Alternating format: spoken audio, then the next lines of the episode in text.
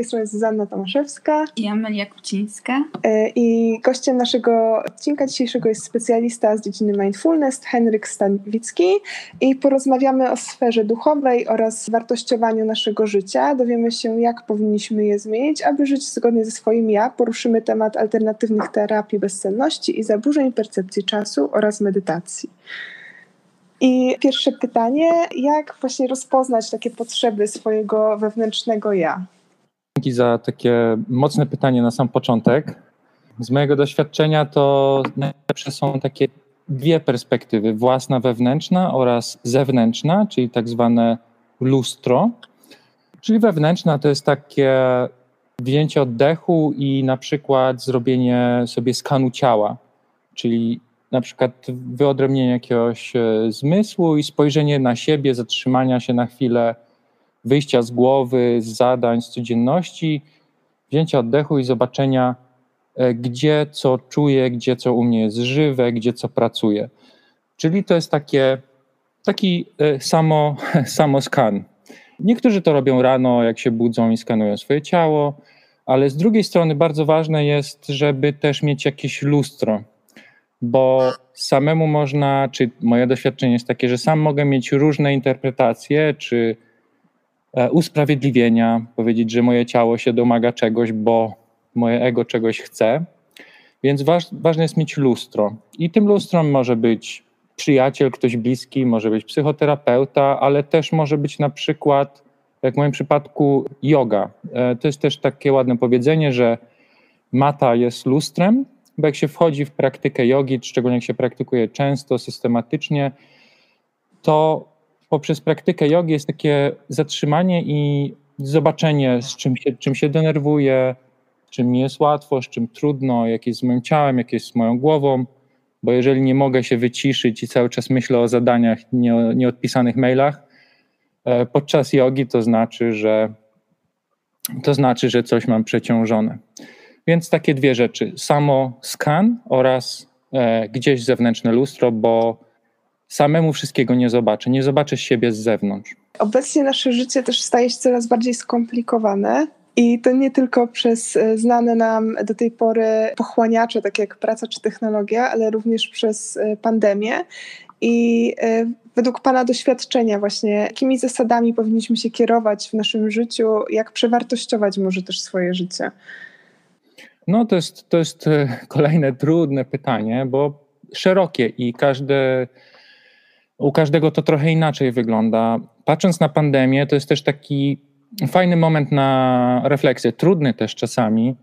To jest moment, kiedy wszystko spowalnia, mm, trochę pęd się zatrzymuje, wiele rzeczy jest nieczynnych, zmieniają się nawyki, zamykają się granice, w związku z tym uciekanie nawet marzeniami gdzieś poza granicę już jest, pozostaje tylko w sferze marzeń, a na przykład, że zamknięte są za granice, zaczynamy bardziej zauważać to, co jest wokół nas. Czyli zawęża się trochę perspektywa, bo zawęża się też grono znajomych, ale jest też, są tego właśnie fajne konsekwencje, bo um, tak ładnie mówi się, że dzięki pandemii mniej ludzi lubię, ale więcej kocham. Czyli zawęża się spojrzenie, ale się pogłębia. Świat zwalnia, więc mam może więcej momentu na refleksję. Więc to jest taki dobry moment, żeby spojrzeć na chwilę, zobaczyć, co dla mnie działa, co nie, co jest moje, co jest wyuczone, co jest może społeczną czy rodzinną nakładką, a jaka jest taka moja właściwa tożsamość.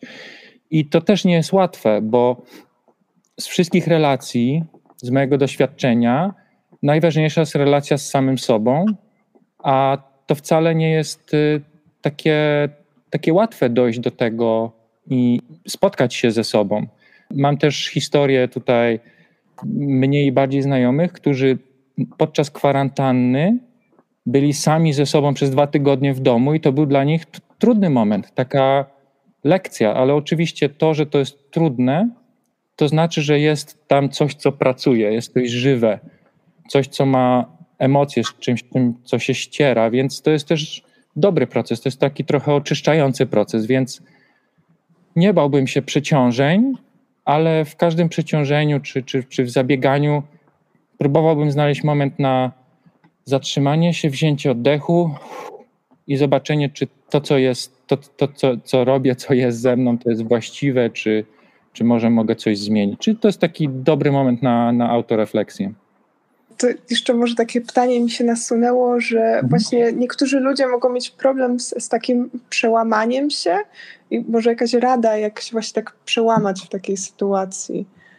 No, myślę, że najtrudniej jest, jak się właśnie jest samemu z tym wszystkim i z jednej strony to jest dobre, no bo w końcu trzeba coś z tym zrobić, ale przełamywać wcale nie trzeba się samemu albo nie trzeba się drastycznie przełamywać przełamywanie czy proces zmiany to jest kilkuetapowość, więc można mieć jakiś cel, żeby się przełamać do czegoś, zmienić swoje nawyki, nie wiem, być bardziej zdrowym, e, chodzić wcześniej spać, e, różne, różne takie rzeczy, ale pewne rzeczy można zrobić po trochu, krok po kroku, czyli zmienić jeden nawyk. Powiedzmy, że na przykład ktoś czuje, że mu jedzenie nie służy, że zapomina, że źle się odżywia to nie musi od razu wchodzić na, na dietę chodakowskiej czy, czy być w 100% weganinem, tylko mieć jeden, jeden moment w ciągu dnia, kiedy się skupia na, na sobie, na jedzeniu, na swoim żołądku, na tym, jak się czuje, albo jeden taki świadomy dzień w tygodniu. Wiele się słyszy o zbawiennym wpływie medytacji na problemy z bezsennością czy ze stresem. Jaki jest realny wpływ tych zabiegów na leczenie? Tutaj mogę opowiedzieć z perspektywy swojego doświadczenia oraz z perspektywy nauczyciela jogi. To jeszcze dopowiem, że jako nauczyciel jogi, instruktor jogi, nie tylko mam w swoim procesie asany, czyli ćwiczenia fizyczne, ale też właśnie e, medytacje, czyli takie momenty właśnie wyciszenia, autorefleksji, spojrzenia trochę głąb siebie, pracy z oddechem. Um, I teraz, jeżeli możemy to połączyć z odpoczynkiem, regeneracją czy ze snem, to dla mnie najlepiej działają rytuały takie poranne i wieczorne, kiedy zarezerwuję sobie czas, żeby mieć przejście pomiędzy aktywną częścią dnia, ekranami, zadaniami, mailami, a snem. Czyli nie, nie skaczę tak skrajnie, tylko właśnie mam rytuały przejścia, że na przykład nie wnoszę ekranów do łóżka, nie oglądam ekranów przed snem, tylko mam właśnie taki proces wyciszania. To jest po angielsku to jest winding down, czyli takie trochę spowalnianie i wtedy na przykład ja osobiście stosuję medytację i ta medytacja pozwala mi wylądować po całym dniu. Czyli daje ten taki mindfulness, o którym mówiłyście, czyli takie skupienie się, zejście z głowy gdzieś tam z umysłu i skupienie się po prostu na, na ciele, na oddechu, spojrzenie z trochę innej perspektywy. I e, z mojego doświadczenia różne też, nie, nie trzeba wchodzić w 30-minutową medytację. Czasami, na przykład w ciągu dnia, też można stosować techniki medytacyjne chociażby zobaczyć, jaki się ma oddech podczas odpisywania na trudny e-mail i go zmienić. Um, czasami zatrzymać się, wykorzystać to, że się jest w poczekalni do lekarza czy w kolejce do sklepu, e, skupić się na swoim oddechu, może przymruszyć, zamknąć oczy. I na przykład z mojego doświadczenia, jak e, ktoś zabiegany wpada na zajęcia jogi, to zamiast od razu wchodzić w ćwiczenia fizyczne, jemu bardzo służy medytacja, czyli wpadam w nowy temat, w nową przestrzeń, siadam, biorę oddech, zamykam oczy i ląduję. I też, szczerze mówiąc, my bardzo często robimy takie szybkie momenty medytacji przed na przykład spotkaniem, jak się spotykamy w różnych gronach, czasami w związku z pracą, na, na przykład na, na projekcie też czasami robimy chwilę medytacji, zanim zaczniemy pracować, żeby przejść pomiędzy przestrzeniami i wylądować. E, to właśnie jak um, zacząć medytować? Jakby Pan mógł nam podać jakieś mhm. rady? Są e, najlepiej e, można zobaczyć w czym, gdzie może medytacja pomóc, czyli nieważne, że to jest medytacja, ważne w czym pomaga, do czego może służyć i popróbować na różne sposoby i skorzystać z tak zwanych prowadzonych medytacji, po angielsku guided meditation. I do tego są aplikacje darmowe i płatne i można się do takiej aplikacji, czy nawet na YouTubie podłączyć i, i założyć słuchawki i po prostu słuchać informacji. Są tam informacje o po prostu weź oddech, wydech i to samo już starcza. Wtedy wystarczy zrobić to naprawdę przez 5 minut i zobaczyć, czy coś się zmienia. Co jest ważne, że prawdopodobnie po pierwszej próbie tak dużo się nie zobaczy, jak po jednej, czyli warto zrobić to kilka razy, na przykład przed snem i, i, i zobaczyć, czy to coś zmienia. Czyli po pierwsze nie, nie zdrażać się, jeżeli pierwsze nie zmieni, po siedmiu razach można zobaczyć, czy to jest dla ciebie, czy to jest dla mnie, czy właśnie czy to działa, czy nie to może Pan ma do polecenia jakieś takie właśnie hmm. źródła? No teraz jesteśmy właśnie w czasie takim, że ciężko też się do jakiejś właśnie szkoły czy tam jogi e, zapisać, takiej stacjonarnej, to hmm. czy może jakieś właśnie aplikacje, czy właśnie kanały może na YouTubie hmm. ma, ma Pan do polecenia? Tak, polecam. W ogóle myślę, że najciekawiej jest, jeżeli się nie jest w tym samemu. To, co pomaga w nawykach, to też inne osoby. Świadomość tego, że robią to inne osoby, świadomość, że robi się to z kimś i nawet jeżeli się jest samemu w rodzinie czy w związku, który tego próbuje, to to pomaga nie czuć się samemu. I są takie aplikacje e, jak Headspace, to jest taki najpopularniejszy. I Headspace oferuje różne, różne poziomy, bardzo fajnie podane, i to jest podane właśnie w, w miejscu, który często odciąga od tego mindfulness, czyli w telefonie, tam gdzie powinien być bo jeżeli ktoś używa dużo telefonu, jest w zadaniach, często sprawdza, to, to stamtąd to jest najlepszy kanał dla tej, dla tej osoby. Jest też o Headspace na Netflixie, można sobie o tym obejrzeć. Jeżeli ktoś lubi drastyczne kroki, to może też od razu pojechać na coś takiego jak weekend medytacyjny czy nawet Vipassana. To jest 10 dni, kiedy się tylko milczy i medytuje. I niektórzy to robią, robią tak drastyczne kroki, ale są też na przykład weekendy wyjazdowe, e, medytacyjne, gdzie krok po kroku osoby wprowadzają i wtedy nie trzeba być sobie nauczycielem, tylko można mieć właśnie nauczyciela zewnętrznego. No i też jest, czasami można znaleźć e, takie grupy na przykład na, na, na Facebooku, które e, mają na przykład 30-dniowy tam proces medytacji, to chyba Deepak Chopra prowadził. Deepak Chopra też to fajnie tak zdemokratyzował, czyli codziennie trzeba było medytować jakąś tam krótką chwilę z, z jego e, pomocą, plus robić jakieś tam zadania. Więc formaty są różne, od, od najbardziej, najmniej ekstremalnych do najbardziej, więc zależy kto, kto co lubi. Mm, to jeszcze takie pytanie mi się nasunęło, czy e, możemy popełnić jakieś błędy takie jako początkujące właśnie, czy w jodze, czy właśnie w medytacji, które na przykład mogą nam zrobić krzywdę? Tak, są takie. E, pierwsze to jest wejście z, do medytacji z oczekiwaniami. To trochę zaburza doświadczanie. Czyli jeżeli mam oczekiwania, że teraz będę siedział w medytacji 15 minut i będę dobrze spał, a i się nie wyśpię, to mogę ocenić, że medytacja nie spełniła moich oczekiwań. A myślę, że warto z medytacji czy z innych technik takich mindfulness, czy nawet z jogi, korzystać z taką otwartą głową, czyli zrobić to według instrukcji czy pod instruktarzem i zobaczyć, co to dla mnie znaczy, czyli włączyć mindfulness, czyli włączyć uważność, włączyć taki body awareness, uważność na ciało, na siebie i zobaczyć, co to, co to powoduje, zamiast zaczynać z, z oczekiwaniami, że po prostu będę lepiej spał. Bo może się okazać, że odkryję jakiś trud, smutek i to też jest informacja.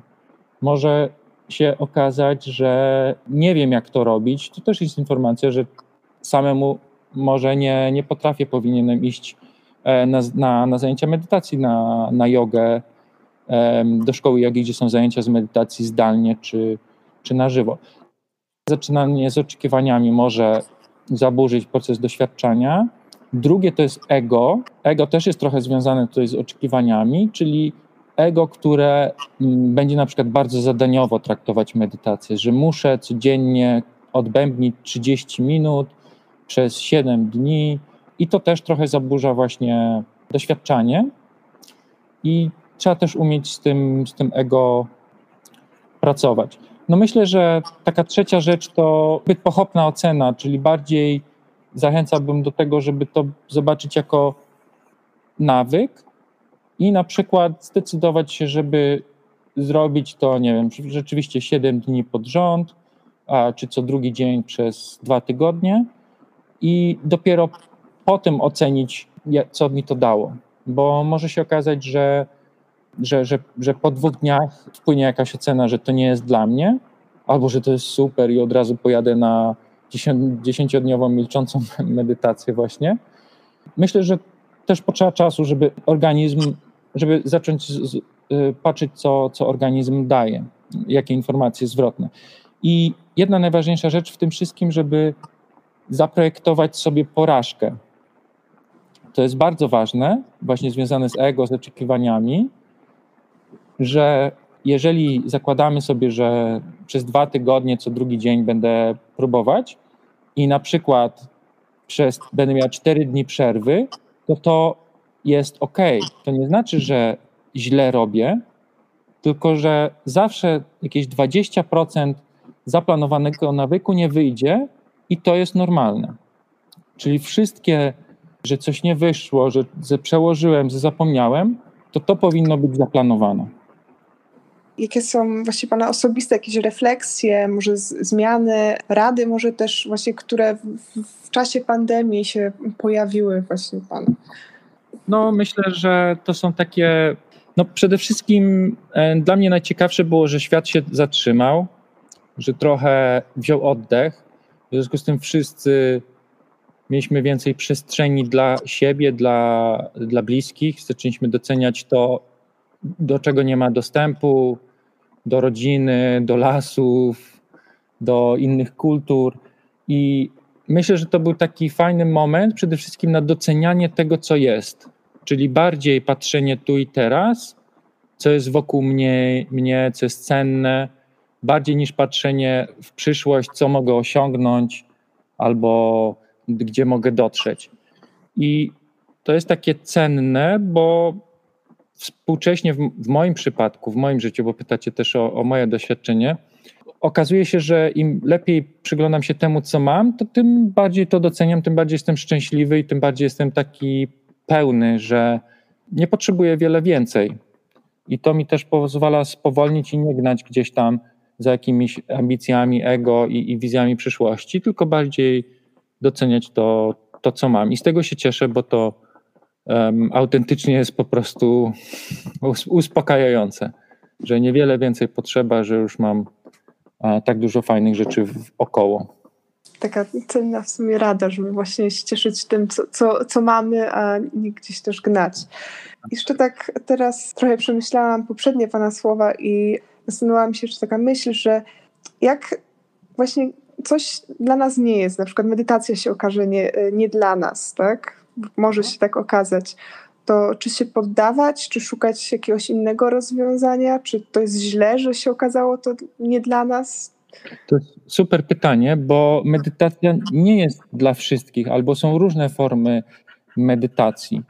To, to też jest informacją i jeżeli próbujemy, to, y, to dopiero to jest bardzo ważne. Poprzez to, że spróbujemy medytacji, dopiero wtedy możemy powiedzieć, czy to jest dla nas, czy nie.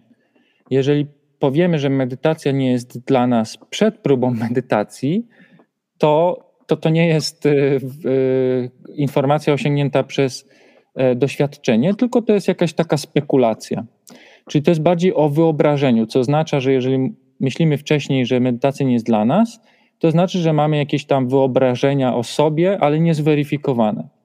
Więc najlepsza informacja płynie z doświadczenia, więc trzeba to doświadczenie po prostu zrobić i wtedy wiadomo. I to jest bardzo cenna informacja wtedy, czy, czy medytacja jest dla mnie, czy nie. Oczywiście warto wspomóc się instruktarzem, warto spędzić rzeczywiście trochę czasu na tym, żeby to zrozumieć i wtedy ocenić, ale są też różne sposoby, bo niektórzy, y, ja na przykład bardzo dużo odczuwam poprzez ruch, poprzez ciało, dlatego dużo uprawiam sportu. E, praktycznie codziennie właśnie wróciłem z biegania, biegałem po lasach i biegając trudno też tak, nie wiem, dużo myśleć, bo trzeba patrzeć, gdzie się stąpa nogę, są szyszki, gałęzie, więc to też jest takie mindfulness, takie bycie tu i teraz. Tak samo, nie wiem, wspinaczka. Też się nie da nic innego robić niż patrzeć, gdzie się idzie, żeby nie spaść. Więc myślę, że medytację można znaleźć w różnych momentach, w różnych formatach. I, I myślę, że każdy może znaleźć swój sposób na to, tylko najważniejszy jest ten mindfulness, żeby właśnie móc mieć uwagę skierowaną do nie na zewnątrz, na zadania, na, na świat zewnętrzny, tylko bardziej na świat wewnętrzny. I to, to, to może być właśnie dla niektórych poprzez bieganie. Wiele osób mówi się, że wybiega jakieś tam emocje. E, wiele niektórych osób, które przez bieganie dużo, dużo doświadczają emocji przez ciało, więc myślę, że są różne sposoby, żeby ten mindfulness znaleźć.